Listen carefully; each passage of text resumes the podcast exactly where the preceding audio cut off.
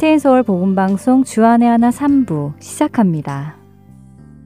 주안의 하나 3부에서는 2017년에 방송된 아브라함의 하나님과 내 마음의 묵상 그리고 은혜의 설교가 준비되어 있습니다. 먼저 아브라함의 하나님으로 이어집니다.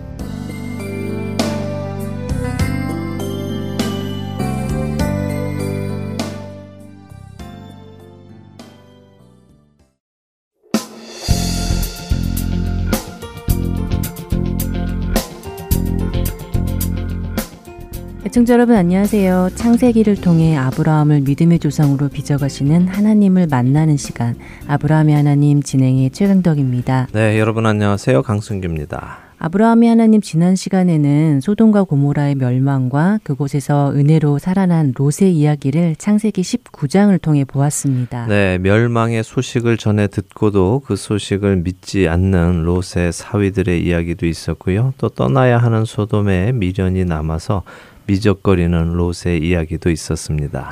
네, 도망 나오던 중에도 뒤를 돌아보아 소금 기둥이 된 롯의 아내의 이야기도 있었고 살아 나와서 아버지에게 술을 먹이고 임신을 한 두 딸의 이야기도 있었지요. 네. 암몬과 모압 족속의 비참한 시작의 이야기까지 보았습니다. 그렇습니다. 이 소돔과 아, 롯의 이야기는 앞으로 다가올 심판에 샘플이기도 하다고 말씀드렸습니다. 어, 멸망의 소식을 대하는 우리의 모습은 이중 누구와 같은지 한번 생각해 볼 수 있기를 바랍니다. 네, 예수님의 말씀처럼 롯의 철을 기억하며 우리 모두가 이 땅에 미련 두지 말고 천국 백성으로 단호하게 또 거룩하게 살아가기를 바랍니다. 네, 그렇게 바라신다면 또 그렇게 살기로 결단하고 살아가시기를 바랍니다. 네. 예, 육신의 것을 생각하지 말고요. 영적인 것을 생각하며 살아가는 우리 모두 되기 바랍니다.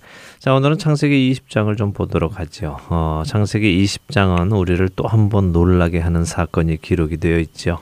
네, 아브라함이 사라를 또 누이라고 해서 아비멜렉에게 뺏기는 장면이지요. 네. 네, 정말 실망스럽습니다. 아쉽기도 하고요. 예, 맞습니다. 안타깝기도 하고 아쉽기도 하고 그렇죠. 어, 그러나 한편으로는 믿음의 조상 아브라함도 이렇게 오랜 시간 빚어져 간다는 사실이 우리에게 조금은 위안으로 다가오기도 합니다. 뭐 물론 그렇다고 해서 우리가 변화되어 가는 것, 그러니까 다시 말해 성화되어 가는 것에 대해서 열심을 내지 않아도 된다는 말씀은 아닙니다. 또한 성화되지 않고 있는 것에 대한 핑계로 사용해서도 안 되고요. 그러나 한 사람이 변화되어져 가고요. 또 주 안에서 온전해져 가는 것은 우리의 생각만큼 빨리 이루어지는 일은 아니라는 것도 우리가 기억하면 조급해하지 않을 수 있다는 것입니다. 음. 우리를 변화로 이끄시는 그 하나님의 손길 안에서 계속해서 변화를 위해 노력하는 우리가 되기를 바랍니다. 네. 예, 어, 맞습니다. 창세기 20장에는 아브라함이 또 한 번 아내를 누이라고 말함으로 인하여 아내를 빼앗기는 장면이 나옵니다. 과연 왜 성경은 이 이야기를 한 장이라는 꽤 많은 양을 할애해 가며 기록하고 계실까? 무엇을 우리에게 말씀하시려는 것일까를 오늘 생각해 보기 원합니다. 먼저 창세기 20장 1절과 2절을 읽어 주시죠. 네. 아브라함이 거기서 네게부 땅으로 옮겨가 가데스와 술 사이 그랄에 거류하며 그의 아내 사라를 자기 누이라 하였으므로 그랄 왕 아비멜렉이 사람을 보내어 사라를 데려갔더니 네. 네, 아브라함이 이사를 가는군요. 그렇네요. 마물에 상수리 나무가 있던 곳에 장막을 치고 살다가 그곳에서 남서쪽으로 이사를 가는 것입니다. 음, 왜 갑자기 이사를 갔을까요? 그러게 말입니다. 왜 이사를 갔을까요? 어, 물론 우리는 그 이유를 정확히 알 수는 없지만 이런 추측은 해볼 수 있습니다. 어, 일반적으로 아브라함이 살던 곳을 헤브론이라고 합니다. 네. 그곳에 마무리 상수리 나무가 있던 곳에 살고 있었던 것이죠. 헤브론을 중심으로 동쪽이 사해입니다. 우리가 정확히 알 수는 없지만 학자들은 소돔과 고모라를 비롯한 다섯 성읍은 이 사해 남쪽을 중심으로 모여 있었다고 의견을 모읍니다. 그러니까 아브라함이 살고 있던 헤브론에서 동쪽에 소돔과 고모라가 있었죠. 그 런데 지금 창세기 20장 1절에 아브라함이 네게부 땅으로 옮겨가 가데스와 술 사이 그랄에 거류했다고 하십니다. 그랄은 헤브론에서 보면 서쪽입니다. 서쪽으로 한참 가서 지중해에 가까이 가게 됩니다. 그러니까 이런 추측을 할 수 있다고 저는 생각합니다. 아브라함이 소돔과 고모라가 멸망하는 모습을 보고 적지 않이 놀랐을 것입니다. 음. 하늘에서 불과 유황이 비 오듯이 내려서 한순간에 멸망했지요. 음, 그런 모습에 많이 놀라서 그쪽에서 반대쪽인 서쪽으로 이사를 갔다는 것이군요. 예, 저는 그렇다고 생각합니다. 뭐 느닷없이 아브라함이 이사를 가는 것이 조금 이상하지요. 네. 기근이 든 것도 아닌데 말입니다. 그런 추측도 가능하겠네요. 예, 제가 굳이 필요 없는 추측을 억지로 하는 것은 아닙니다. 이런 추측을 함으로 아브라함의 마음 상태를 생각해 보기 위해서 그렇습니다. 다시 말씀드리면 소돔과 고모라의 멸망을 눈으로 목격하게 되면 서 아브라함의 마음에 두려움이 생겼고 그 두려움으로 인해 그가 장막을 접고 서쪽으로 이동을 하게 되었는데 그곳에서 또 두려움이 생기니 아내를 누이라고 하지 않았겠는가 하는 생각이 든다는 것이죠. 아, 두려움에서 그랬다. 어, 가능한 추측이겠네요. 예, 제가 보고 싶은 부분은 바로 이건데요. 창세기 17장과 18장에 하나님께서 연이어 나타나시면서 그에게 내년 이맘때에 아들이 있을 것을 말씀해 주셨습니다. 네. 아들의 이름까지 구체적으로 받았죠. 그가 처음 애굽에 갔을 때는 아직 하나님을 많이 경험하지 않았고 그의 신앙의 초기 단계여서 두려움의 아내를 누이라고 했을 수도 있겠다 싶지만 지금 24년이나 지났고 하나님을 많이 경험했음에도 불구하고 당장 눈앞에 소돔과 고모라의 멸망을 보게 되니까 두려움이 다시 그를 엄습하지 않았겠나 하는 것이죠. 음, 제가 이 부분을 설명드리는 이유는 우리들도 이와 비슷한 경험을 자주 하기 때문에 그렇습니다. 음, 아브라함과 비슷한 경험이요. 네. 어떤 경험이죠? 어, 예를 들면 예수님 믿고 신앙생활 잘 하지요. 네. 어, 하나님께서 보호하심도 경험하고 채워주심도 경험하면서 하나님의 살아계심을 계속 경험하면서 우리의 신앙이 자라갑니다. 그런데 그러다가 때때로 터지는 사건과 사고들, 소돔과 고모라의 멸망 같은 일들이 우리 눈앞에 펼쳐지면 우리는 다시 두려워지고 무서워지고 이렇게 두렵고 무서움이 다가올 때면 하나님을 향한 믿음이 약해져서요. 세상과 타협하려 하고 스스로 문제를 해결해 보려고 하기도 하기 때문이죠. 아, 그런 경험이요. 네. 네, 맞습니다. 저도 종종 그럴 때가 있는데요. 어, 평안히 잘 지내고 있어서 제 믿음도 또 음. 신앙도 좋아진 것이라고 생각을 하고 있다가 네. 정말 예견치 못한 일들을 만나게 되면서 흔들리는 제 모습을 보게 되고 아, 내 믿음이 이거밖에 안 되나 부끄러워지기도 하고 그럴 때가 종종 있습니다. 네, 우리 모두에게 있는 그런 경험입니다. 어, 이런 일이 올 때 하나님께서는 우리가 어떻게 대처를 하기를 원하실까요? 오늘 이 아브라함의 이야기를 통해서 우리가 확신을 얻었으면 좋겠습니다. 자, 어쨌든 아브라함이 사라가 누이라고 말을 해서 그랄 왕 아비멜렉이 사람을 보내서 사라를 데려갔다고 합니다. 그런데요, 지금 사라 나이가 적지 않잖아요. 그렇죠. 어, 아브라함이 99세일 텐데 어, 사라가 아브라함보다 10살이 적으니 89세잖아요. 네. 그런데도 아비멜렉이 사라를 데리고 가네요. 도대체 사라가 얼마나 예뻤길래 그랬을까요? 예, 그러게 말입니다. 도대체 사라가 예쁘면 얼마나 예뻤길래 89세의 나이에도 다른 나라 왕이 데리고 갈 정도일까요? 어, 그래서 종종 이런 해석도 듣습니다. 당시에 사람들은 수명이 길어서 우리보다 훨씬 젊게 살았다라고 하는 해석입니다. 네. 어, 아브라함이 175세를 살았으니 요즘 장수하는 사람들보다 두 배 정도 오래 살았으니까 그 나이를 반으로 계산하면 맞다 하는 해석이죠. 음, 그러니까 아브라함의 신체 나이는 지금 50대 정도이고 사라는 45세 정도라는 것이죠. 뭐 나름 일리가 있어 보이는 해석처럼 느껴지기도 하지만요. 사실 여성 나이 40대, 남성 나이 50대면 아직도 임신이 가능하지요. 그렇죠. 가능하지요. 예, 그렇지만 우리가 함께 본 창세기에서 사라나 아브라함 모두가 자신들이 이미 늙어서 임신할 가능성이 없다고 하는 것을 보았기에 그런 해석은 맞지 않는 것 같고요. 가끔 유대 랍비들은 이렇게 해석을 하기도 하더라고요. 하나님께서 아브라함과 사라가 임신을 할 수 있도록 회춘을 시켜주셨다 하는 랍비 해석도 보았습니다. 재미있는 추측이죠. 네, 그러게요. 하나님께서 회춘을 시켜 주셨다니 재밌네요. 예, 그런데 저는 이렇게 봅니다. 지금 그랄 왕 아비멜렉이 사라를 데려간 것을 사라가 예뻐서라고 생각하는 것은 우리의 선입견이다라고 말입니다. 음, 그게 우리의 선입견이라고요. 네, 예전에 애굽에서 그랬기 때문에 이번에도 당연히 그럴 것이다 하는 거죠. 음, 어, 하지만 성경에 16장의 말씀을 우리가 잘 읽어보면요. 이번 사건은 지난 애굽 사건과는 많은 차이가 있다는 것을 알게 됩니다. 어, 어떤 차이가 있죠? 예, 설명을 드리죠. 지난 창세기 12장에서 보면 아브라함이 사라를 누이라고 부르자고 하는 이유를 설명하십니다. 그때는 분명 사라가 아름다워서 그렇다고 하죠.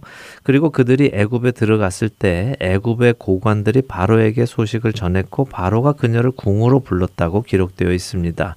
그리고는 바로 아브라함을 아주 후대했다고 하시지요. 근데 이번 아비멜렉의 경우는 그 분위기가 사뭇 다릅니다. 먼저는 사라의 미모에 관한 이야기가 전혀 없습니다. 그랄 사람들이 그녀의 미모를 보고 놀랐다든가 아비멜렉이 그녀의 모습을 보고 데리고 갔다든가 하는 말이 전혀 없습니다. 단순히 아브라함이 그의 아내 사라를 자기 누이라 하였으므로 그랄 왕 아비멜렉이 사람을 보내어 사라를 데려갔다라고 기록합니다.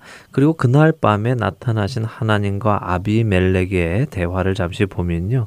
지금 아비멜렉이 사라를 데리고 간 것이 미모 때문이 아니라는 것을 짐작할 수 있는데요. 3절과 4절을 읽어 주시죠. 그 밤에 하나님이 아비멜렉에게 현몽하시고 그에게 이르시되 내가 데려간 이 여인으로 말미암아 내가 죽으리니 그는 남편이 있는 여자임이라 아비멜렉이 그 여인을 가까이 하지 아니하였으므로 그가 대답하되 주여 주께서 의로운 백성도 멸하시나이까 어, 하나님께서 아비멜렉의 꿈에 나타나셨군요. 네, 나타나셔서 그녀에게는 남편이 있다고 말씀하시면서 이 여인을 건드리면 죽을 것이다 라고 하시죠. 그때 아비멜렉이 말합니다. 내가 그 여인을 가까이 하지 않았다 라고요. 만일 아비멜렉이 사라의 외모 때문에 그녀에게 욕심을 내서 그녀를 취한 것이라면요. 사라를 벌써 가까이 했겠지요. 하지만 그는 그녀를 가까이 하지 않고 잠을 자고 있었습니다. 그리고 그 잠 속에 하나님이 나타나신 것이죠. 또한 아비멜렉은 5절에 자신은 온전한 마음과 깨끗한 손으로 이렇게 했다고 합니다. 어떤 의미인지는 정확히 알 수는 없지만 적어도 자신이 육 적인 욕심으로 이 일을 한 것은 아니라는 의미입니다. 그렇네요. 아비멜렉이 정말 외모 때문에 사라를 취했다면 그날 함께 잠을 자는 것이 자연스러웠겠네요. 네. 그런데 그렇지 않았네요. 그렇지 않았습니다. 그래서 저는 이렇게 봅니다. 아브라함의 집을 한번 생각해 보지요. 20여 년 전에 롯이 그돌라오멜 왕의 연합군에 잡혀갔을 때 아브라함은 집에서 기르던 자 300명을 데리고 가서 그 연합군을 쳐부수고 롯은 물론 소돔과 고모라의 포로들을 다 구해옵니다. 20여 년 전에 벌써 이런 사람들이 300명이었으면 20여 년이 지난 지금 아브라함의 식구들, 다시 말해 아브라함의 집에 사는 사람들의 숫자는 얼마나 되었을까요? 훨씬 많이 늘어났겠죠. 네. 또한 아브라함은 재산도 많습니다. 지금 이 그랄이라는 곳은 말은 나라라고 하지만 실제로 한 나라라고 하기보다는 한 성읍입니다. 혹은 작은 도시라고 하는 것이 이해하기 쉽죠. 소돔과 고모라도 성읍이었으니까요. 자, 최강덕 아나운서도 또 애청자 여러분들도 한번 생각해 보시죠. 여러분들이 살고 계시는 동네에 몇백 명 되는 한 가족이 많은 재산을 이끌고 들어와서 진을 치고 살기 시작했다고 말입니다. 더군다나 소문에 의하면 이 가족이 예전에 큰 전쟁을 벌였는데 엄청난 힘의 연합군들도 다 때려잡았다 하는 소문이 있다면 말입니다. 어, 그렇게 생각을 하니까 느낌이 오네요. 아비멜렉의 입장에서는 상당히 부담이 되었겠는데요? 그럼요. 아비멜렉이 왕으로 지금 살고 있는데 한 무더기의 사람들이 들어와서 이 땅에 우리가 좀 장막을 치고 살겠다 하는 것이죠. 적지 않은 상당히 많은 사람입니다. 몇백 명은 물론 천 명이 넘었을 것이라고 추측하는 학자들도 계십니다. 어찌되었든 아브라함의 식구들이 이렇게 들어와서 살겠다고 할 때 아비멜렉에게는 그것이 굉장한 위협이 되지요. 이런 위협을 가장 쉽게 누그러뜨리는 방법이 무엇이겠습니까? 바로 정략 결혼이군요. 그렇죠. 이 많은 사람을 이끌고 들어온 아브라함의 식구와 결혼을 함으로 평화를 체결하는 것이지요. 음, 이해가 됩니다. 그러니까 아비멜렉은 사라의 외모 때문이 아니라 정략적으로 서로 간의 평화를 위해 결혼을 한 것이군요. 네. 그러니 자연히 잠자리도 바로 하지 않았고요. 예, 저는 그렇게 해석합니다. 음. 어, 어쨌든 이런 이유로 사라를 맞았기에 아비멜렉도 하나님께 자신이 온전한 마음과 깨끗한 손으로 이렇게 했다고 설명을 드렸을 테고 하나님 역시 6절에 보면 아비멜렉에게 네가 온전한 마음으로 이렇게 한 것을 나도 알았기에 너를 막아 범죄하지 않게 하려 하는 것이다라고 그 여인에게 가까이 하지 못하게 하는 것이다라고 하시지요. 음, 그렇군요. 예, 하나님께서는 7절에 아비 멜렉에게 사라를 아브라함에게 돌려보내라고 하십니다. 그러면서 아브라함은 선지자다라고 불러주시는데요. 선지자라는 단어가 성경에 가장 처음 등장하는 장면입니다. 어, 선지자는 하나님의 계시를 받은 사람을 뜻합니다. 첫 선지자는 아브라함이죠. 하나님께서 아브라함을 선지자라고 설명을 하신 후에 그가 너를 위해 기도할 테니 네가 살 것이다라고 하십니다. 그러나 네가 보내지 않으면 너와 내게 속한 자가 반드시 죽을 것이라고 하시죠. 아비멜렉은 다음날 아침 자신의 종들에게 이 모든 것을 알려줍니다. 그리고는 아브라함을 불러서 왜 이런 일을 했느냐며 그를 책망하지요. 그 부분을 한번 읽어주시죠. 창세기 20장 9절입니다. 아비멜렉이 아브라함을 불러서 그에게 이르되 내가 어찌하여 우리에게 이렇게 하느냐 내가 무슨 죄를 내게 범하였기에 내가 나와 내 나라가 큰 죄에 빠질 뻔하게 하였느냐 내가 합당하지 아니한 일을 내게 행하였도다 하고 네. 네, 아비멜렉이 아브라함을 아주 호되게 책망하는군요. 네, 그렇죠. 제가 종종 말씀드리지만 하나님의 백성이 하나님의 백성답게 살지 못하면요. 하나님께서는 이방인들의 입술을 사용하셔서도 하나님의 백성을 책망하실 때가 있습니다. 요나가 대표적이죠. 그가 다시스로 도망하며 배 안에서 잠자고 있을 때 선장이 그를 찾아와서 자는 자여 어찌함이냐 일어나서 네 하나님께 구하라라고 합니다. 요나의 영적 상태는 당시 정말 잠자는 자였습니다. 하나님께 구하고 있지 않았고요. 이번 아브라함도 마찬가지입니다. 아브라함아 네가 어찌하여 이렇게 합당하지 아니한 일을 하느냐라고 책망하는 것은 아브라함이 하나님을 믿지 못하고 자신의 생각에 옳은 대로 일을 처리한 것을 책망하시는 하나님의 음성이라고 보여집니다. 생각해 보세요. 지금 아브라함이 아내 사라를 빼앗긴 것은요. 지난번 애굽에서 빼앗긴 것과는 분명한 차이가 있습니다. 애굽 때는 하나님께 자손에 대한 약속을 받기는 받았지만 그 약속이 구체적이지는 않았습니다. 그냥 언젠가 우리도 아이가 있겠지 할 정도의 약속이었지요.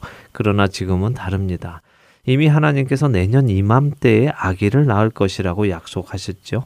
몇주 전에 이 말씀을 기억하시라고 말씀을 드렸습니다. 아, 내년 이맘때 아이를 낳으려면 앞으로 2개월 안에 아이를 임신해야 한다고 말입니다. 네, 기억납니다. 그러셨지요. 어, 그렇다면 지금 사라는 아브라함의 아이를 임신을 해야 하는 상황인데 다른 남자에게 가 있는 것이군요. 네. 아브라함이 정말 큰 실수를 한 것 같네요. 네, 큰 실수죠. 실수 정도가 아니라 하나님의 말씀을 귀담아 듣지 않았다고까지 할 수 있을 것입니다. 네. 자신을 책망하는 아비멜렉에게 대답하는 아브라함의 말 한마디만 오늘 더 보고 마치도록 하지요. 11절에서 13절을 읽어 주세요. 아브라함이 이르되 이곳에서는 하나님을 두려워함이 없으니 내 아내로 말미암아 사람들이 나를 죽일까 생각하였으며 또 그는 정말로 나의 이복 누이로서 내 아내가 되었음이니라. 하나님이 나를 내 아버지의 집을 떠나 두루 다니게 하실 때에 내가 아내에게 말하기를 이후로 우리의 가는 곳마다 그대는 나를 그대의 오랍이라 하라. 이것이 그대가 내게 베풀 은혜라 하였었노라. 네. 자, 아브라함의 대답을 한번 생각해 보겠습니다. 그는 자신이 그렇게 말을 한 이유 중 첫째는 이곳 다시 말해 아비멜렉이 다스리는 이 그랄 지역에는 하나님을 두려워함이 없어서 너희들이 내 아내로 말미암아 나를 죽일까 걱정했다는 것입니다. 아브라함에게는 여전히 사라가 예뻐 보였나 봅니다. 네. 예, 사람들이 사라 때문에 자신을 죽일 것이라고 걱정하고 있었던 것 같습니다.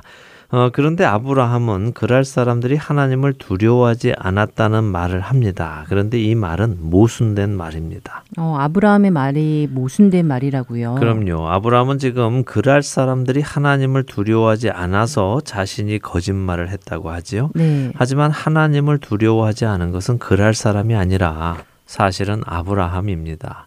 왜냐하면 그는 내년 이맘때에 아내 사라에게 아이가 있을 것을 하나님께 듣고도 임신을 해야 할 아내를 다른 사람에게 내어 주었기 때문입니다.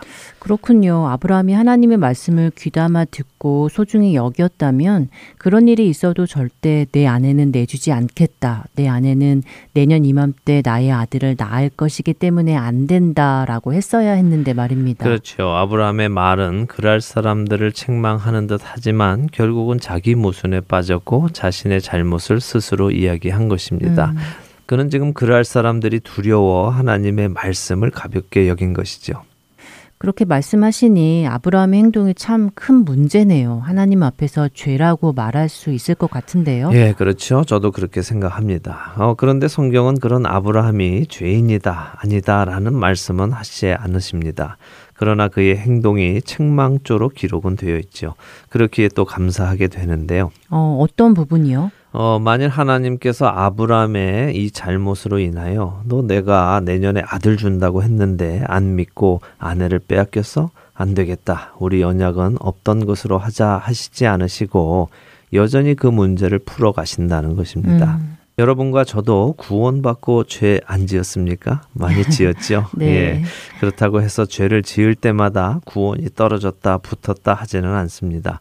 하나님께서는 모든 것을 아시기에 아브라함이 그럴 것도 아셨죠. 그것을 아심에도 불구하고 하나님께서는 아브라함을 택하셔서 믿음의 조상으로 만들어 가십니다. 여러분과 저 역시 마찬가지입니다. 모든 것을 아시면서도 하나님께서는 우리를 택하셨지요. 그렇게 우리 때문이 아니라 그분 때문에 구원이 이루어지는 것입니다. 우리 안에 착한 일을 시작하신 그분이 그리스도의 날까지 이루어 가실 것을 믿게 되는 것이지요. 네, 아멘입니다. 어, 물론 이런 사실이 우리로 죄에 대해 둔하게 만드는 핑계가 돼서는 안 되겠지요. 그럼요. 그러나 우리를 택하신 그분의 신실하심으로 인해 우리가 구원에 이르게 된다는 사실 오늘 다시 한번 확인하게 되었습니다. 그분의 손안에 굳건히 붙들려 살아가시는 우리 모두 되기를 바라며 아브라함의 하나님 마치도록 하겠습니다. 안녕히 계세요. 네, 다음 주에 뵙겠습니다. 안녕히 계십시오.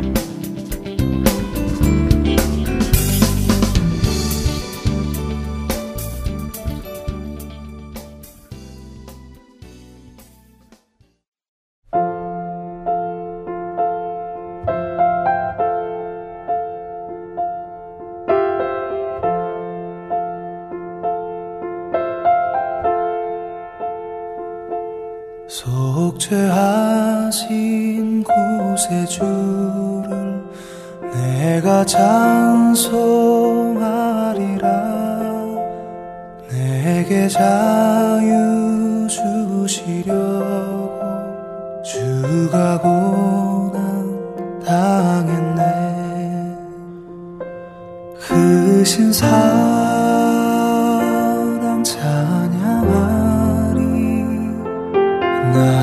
죄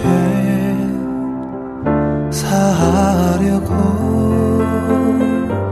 십자가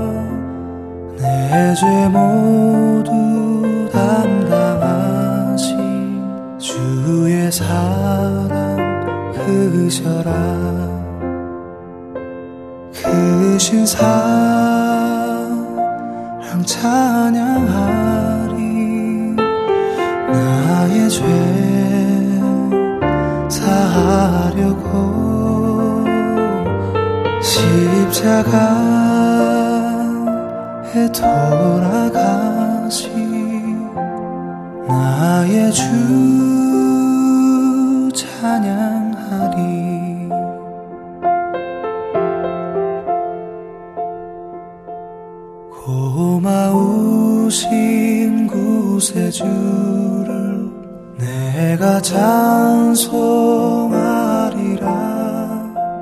죽음에서 생명으로 나를 인도하셨네. 하셨네 그 신 사랑 찬양하리. 나의 죄 사하려고 십자가에 돌아가신 나의 주 찬양하리. 그 신사랑 찬양하리. 나의 죄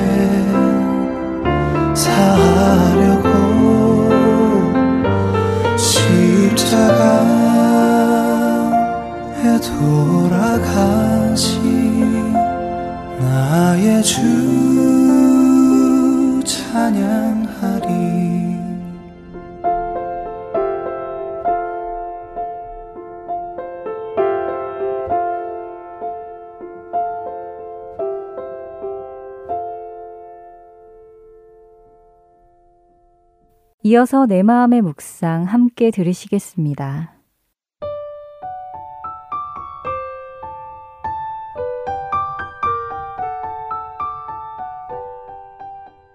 오늘 여러분의 스케줄은 어떤 일로 채워져 있으신가요?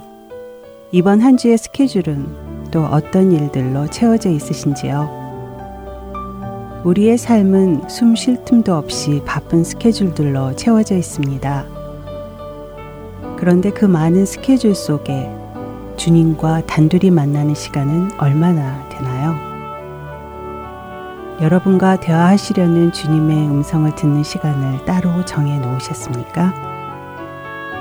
우리를 바쁘게 재촉하는 세상의 흐름 속에서 그 속도를 잠시 늦추고 하나님의 말씀을 듣기 위해 나만의 시간을 내는 것은 그 무엇보다도 중요합니다. 왜냐고요? 그 이유는 만일 우리가 규칙적이고 지속적으로 하나님의 말씀을 읽고 묵상하지 않는다면 대부분의 우리는 금세 하나님을 잊어버리기 때문입니다. 우리가 그분을 잊어버리면 우리는 그분이 누구시며 그분께서 우리를 향해 무엇을 기대하고 계시며 지금 이 순간 우리에게 무엇을 요구하고 계시는지도 잊고 살게 됩니다. 그러다 보면 우리는 그분의 거룩하심을 잊어버리고는 스스로 사람이 다 그렇지 뭐 라며 자기 합리화를 시켜버립니다. 이런 자기 합리화는 우리의 시선을 영원한 것에서 돌려 세상의 것을 바라보게 하고 그렇게 우리의 시선이 세상을 바라보게 될 때 우리는 거룩함을 향한 갈망과 하나님을 기쁘게 하고 싶은 열정, 그리고 하나님이 온전하시듯이 나도 온전하고 싶다는 열정까지 잃어버리게 됩니다. 그렇기에 솔로몬은 주 안에서 시간을 보내는 것이 얼마나 중요한지를 잠언 4장 20절로부터 22절에서 이야기합니다. 내 아들아, 내 말에 주의하며 내가 말하는 것에 내 귀를 기울이라.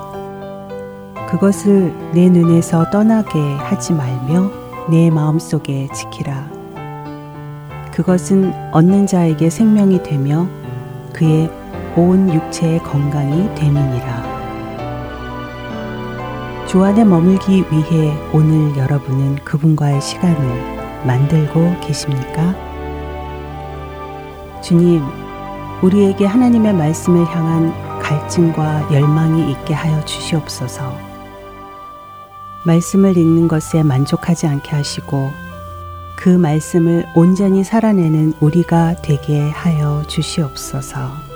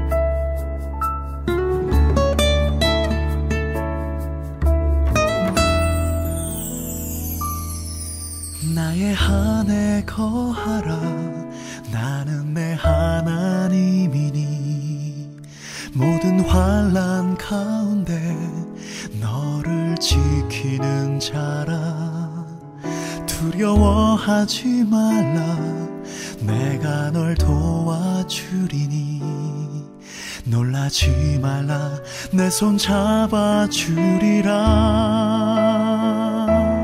내가 너를 지명하여 불렀나니 너는 내 것이라. 내 것이라. 너의 하나님이라. 내가 너를 보배롭고 존귀하게 여기노라. 너를 사랑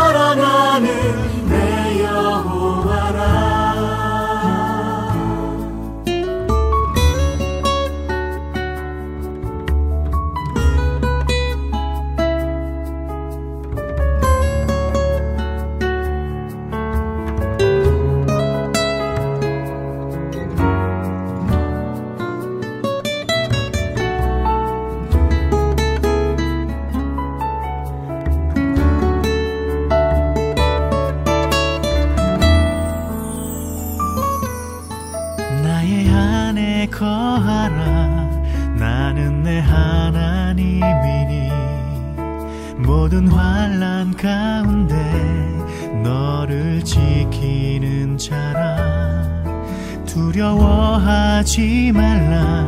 내가 널 도와주리니 놀라지 말라. 내 손 잡아주리라. 내가 너를 지명하여 불렀나니 너는 내 것이라. 내 것이라. 너의 하나님이라. 내가 너를 보배롭고 존귀하게 여기노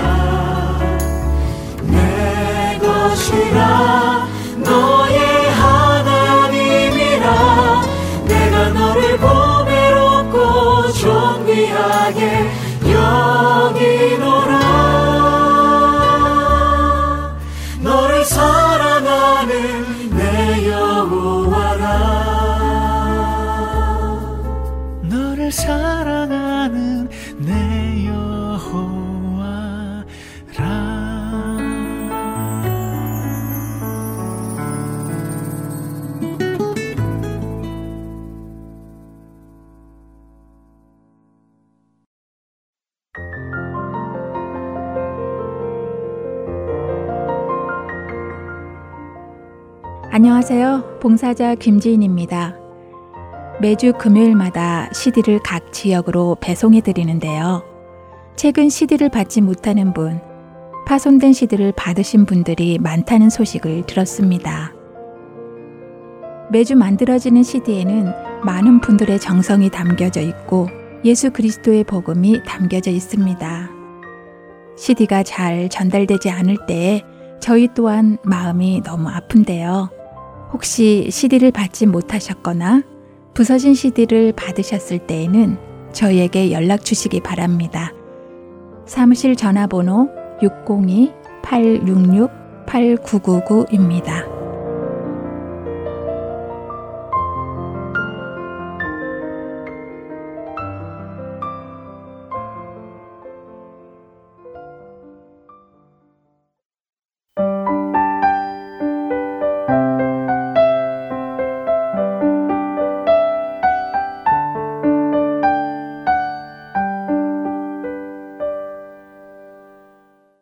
은혜의 설교 말씀으로 이어드립니다. 오늘은 경기도 성남시 선한 목자교회 유기성 목사님께서 고린도후서 7장 1절에서 16절의 본문으로 무엇이 그리 마음을 아프게 하는가라는 제목의 말씀 전해 주십니다. 은혜의 시간 되시길 바랍니다. 여러분 얼마나 힘들고 또 어려운 때를 보내고 있습니까? 아, 우리에게 코로나19뿐만 아니고 아주 매서운 강추위도 엄습해 왔습니다. 그러나 우리에게 지금 부딪혀 있는 여러 가지 어려움보다도 더 분명한 실제가 되시는 하나님, 그 하나님께서 오늘 예배하는 여러분의 마음에 위로와 평강을 주시기를 축복합니다. 하나님은 우리가 어떤 문제 앞에서 염려하고 두려워하고 근심하는 것을 기뻐하지 않으십니다. 그래서 성경을 읽어보면 항상 두려워하지 말라, 염려하지 마라, 그리고 근심하지 마라 하고 말씀하십니다. 그러나 우리가 모든 근심이 없이 사는 것을 하나님이 원하시는 것은 아닙니다. 하나님이 기뻐하시는 근심이 있습니다. 그 하나님이 기뻐하시는 근심은 반드시 해야 합니다. 사도 바울이 고린도 교회를 개척하고 고린도 교회를 세웠는데 그러나 고린도 교회는 사도 바울에게 늘 아픔이 되었습니다. 사도 바울이 고린도를 떠나고 난 다음에 고린도 교회 안에는 말할 수 없는 여러 가지 어려운 문제들, 분열의 아픔들, 그리고 세상 사람들에게도 있기 쉽지 않은 여러 가지 추문들이 고린도 교회 안에 계속 일어났습니다. 심지어는 사도 바울을 거짓 사도라고 비난하는 일들까지 고린도 교회 안에 일어났습니다. 사도 바울이 결국은 고린도 교회를 방문해서 그 고린도 교회 교인들에게 권면하려고 했었지만 오히려 더 문제는 악화가 되어서 사도 바울이 고린도 교회를 떠나야만 되는 일도 있었습니다. 사도 바울이 얼마나 마음이 아팠겠습니까? 얼마나 눈물로 기도했겠습니까? 결국은 사도 바울은 고린도 교회에 편지를 써서 고린도 교회의 잘못을 가르치려고 결심을 하게 됩니다. 물론 사도 바울이 자존심을 상했기 때문에 또는 너무 화가 나서 고린도 교회의 잘못을 지적하고 정죄하기 위해서 편지를 쓴 것은 아닙니다. 사도 바울의 마음에는 고린도 교회의 교인을 향한 뜨거운 사랑이 있었습니다. 정말 고린도 교회 교인들이 바른 믿음으로 돌아오게 되기를 바라는 마음으로 편지를 쓴 겁니다. 우리도 교회에서 여러 가지 어려운 시험을 겪게 되고 또 문제가 있는 교인들을 만나게도 됩니다. 그럴 때 우리가 어떤 태도를 가져야 될지를 오늘 고린도 후서 7장에서 우리에게 가르쳐 주고 있습니다. 특히 3절, 4절 말씀을 우리가 한번 주목해 볼 필요가 있습니다. 사도 바울은 그렇게 문제가 많은 고린도 교회 교인들을 자기가 한 몸이라고 그렇게 고백을 합니다. 3절에 보면 이렇게 말합니다. 내가 전에도 말하였거니와 여러분은 우리 마음 속에 자리 잡고 있어서 죽어도 같이 죽고 살아도 같이 살 것입니다. 그 문제 많은 고린도 교인들이 사도 바울의 마음 속에 있고 고린도 교인들과 사도 바울이 죽어도 같이 죽고 살아도 같이 사는 한 몸이라는 것입니다. 사도 바울은 늘 고린도 교인들을 향하여 자랑했고, 그리고 감사했고, 또 마음에 고린도 교인들이 위로가 되고 기쁨이 되었다는 겁니다. 4절에 보면 이렇게 말씀합니다. 나는 여러분에게 큰 신뢰를 두고 있으며 여러분을 매우 자랑스럽게 생각합니다. 우리의 온갖 환란 가운데서도 나에게는 위로가 가득하고 기쁨이 넘칩니다. 아니 어떻게 이런 말을 할 수 있을까요? 고린도 교회로 인하여 사도 바울이 겪는 고통이 그렇게 크고 마음 아픈 그런 상황인데 어떻게 사도 바울은 고린도 교인들을 이렇게 말하는 것일까요? 절대로 가식적인 말이 아닙니다. 사도 바울은 정말 교인들은 예수님 안에서 한 몸이라는 사실을 믿었던 것입니다. 그러므로 교인들 중에 누가 잘한 일이 있다면 온 교인들이 다 잘한 것이고 교인들 중에 누가 잘못한 일이 있다면 온 교인들이 다 잘못한 것이라는 것입니다. 이런 믿음과 그런 사랑 때문에 사도 바울은 고린도 교회 교인들의 잘못을 바로잡아 주려는 편지를 쓸 수 있었던 것입니다. 그렇지만 고린도 교인들이 어떻게 그 말을 받아들일지는 사도 바울도 자신이 없었습니다. 실제로 찾아가기도 했었는데 오히려 더 큰 어려움만 겪었던 거죠. 자, 편지를 보냈을 때 고린도 교인들이 받을까? 아니면 더 마음이 굳어져 버릴까? 그래서 사도 바울이 편지를 쓰고는 후회하는 마음도 잠시 가졌었노라. 그렇게 고백을 했습니다. 그런데 그 편지를 가져갔던 디도가 돌아와서 너무나 놀라운 소식을 전해 주었습니다. 고린도 교회 교인들이 7절 말씀에 보면 사도 바울을 정말 그리워하고 있고 사도 바울에게 잘못한 일을 뉘우치고 사도 바울을 열렬히 변호한다는 말을 전해준 겁니다. 사도 바울이 그 말을 들었을 때 얼마나 감격스러웠겠습니까? 아마 틀림없이 무릎을 꿇고 하나님께 눈물로 기도하며 감사하며 찬양했을 겁니다. 아니, 제가 이 말씀을 묵상할 때 저에게도 눈물이 났을 정도니까. 고린도 교회 안에 회개의 부흥이 일어나게 된 겁니다. 구절 말씀처럼 이것은 하나님이 기뻐하시는 근심, 아픔이었습니다. 세상 근심은 우리를 죽게 만듭니다. 그래서 하나님이 하지 말라고 하는 것입니다.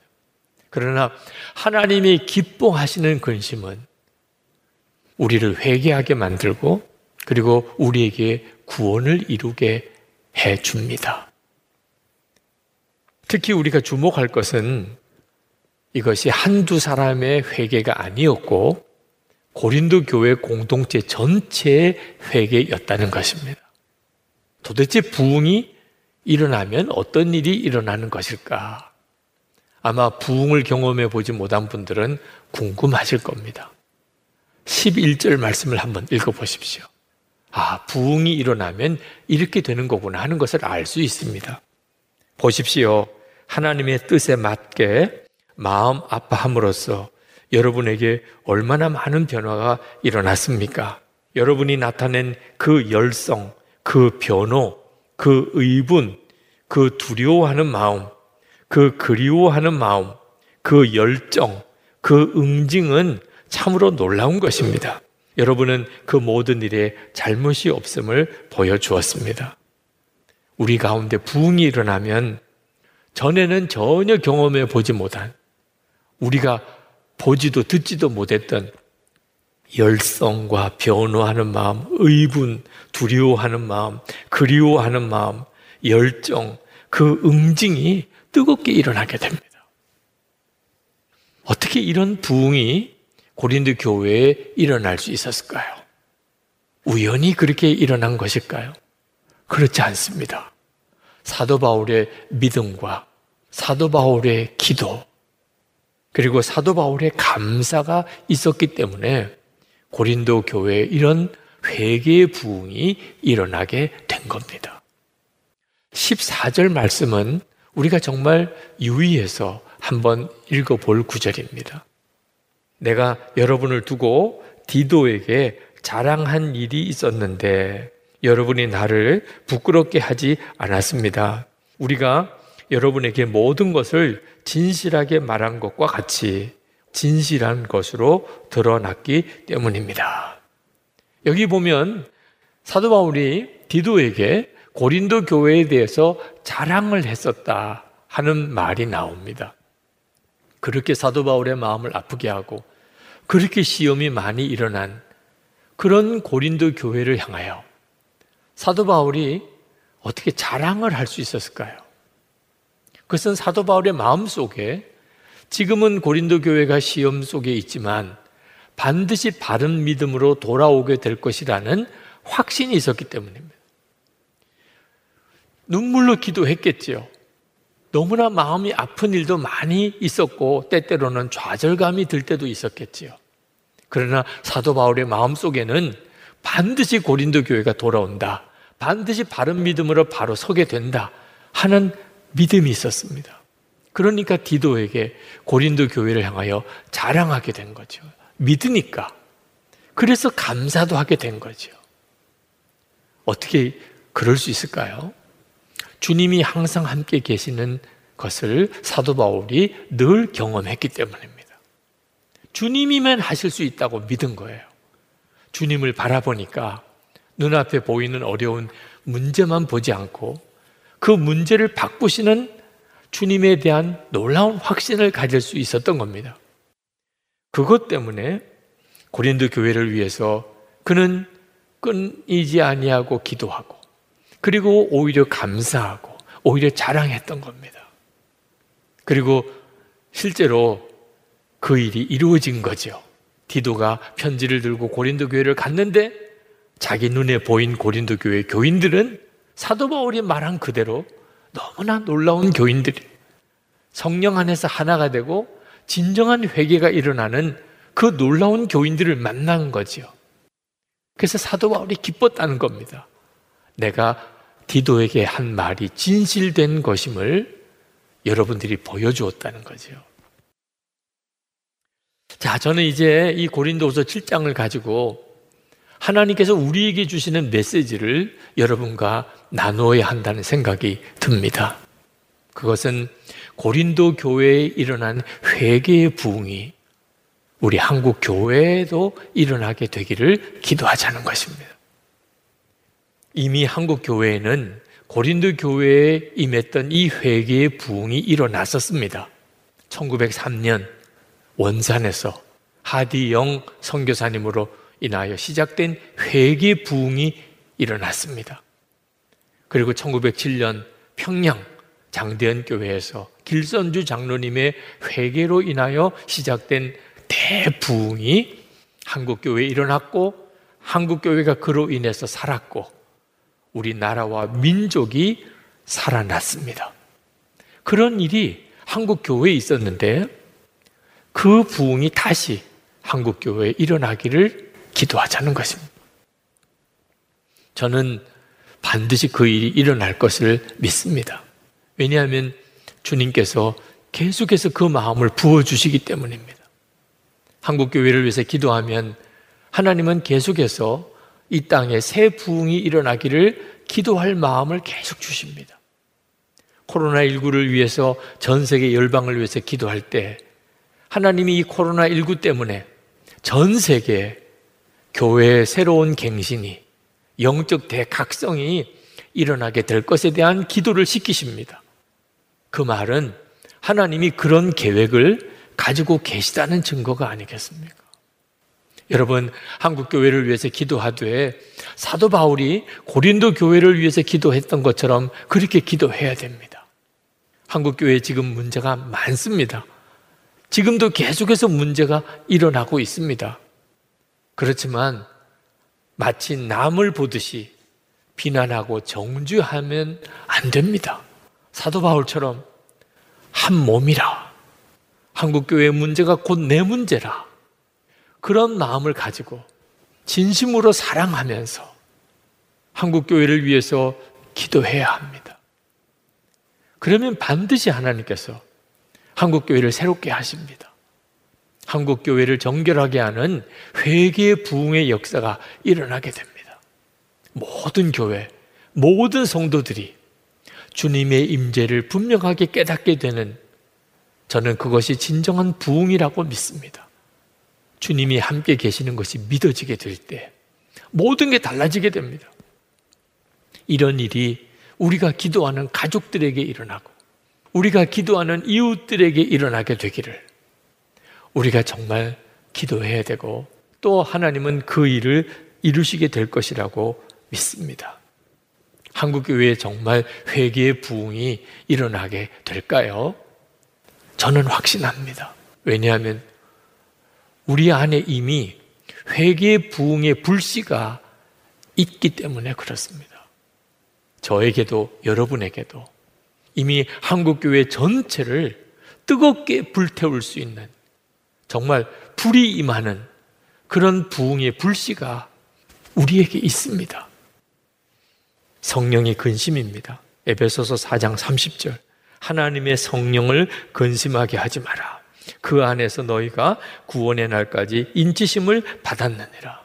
여러분은 성령의 근심을 느끼지 않으십니까?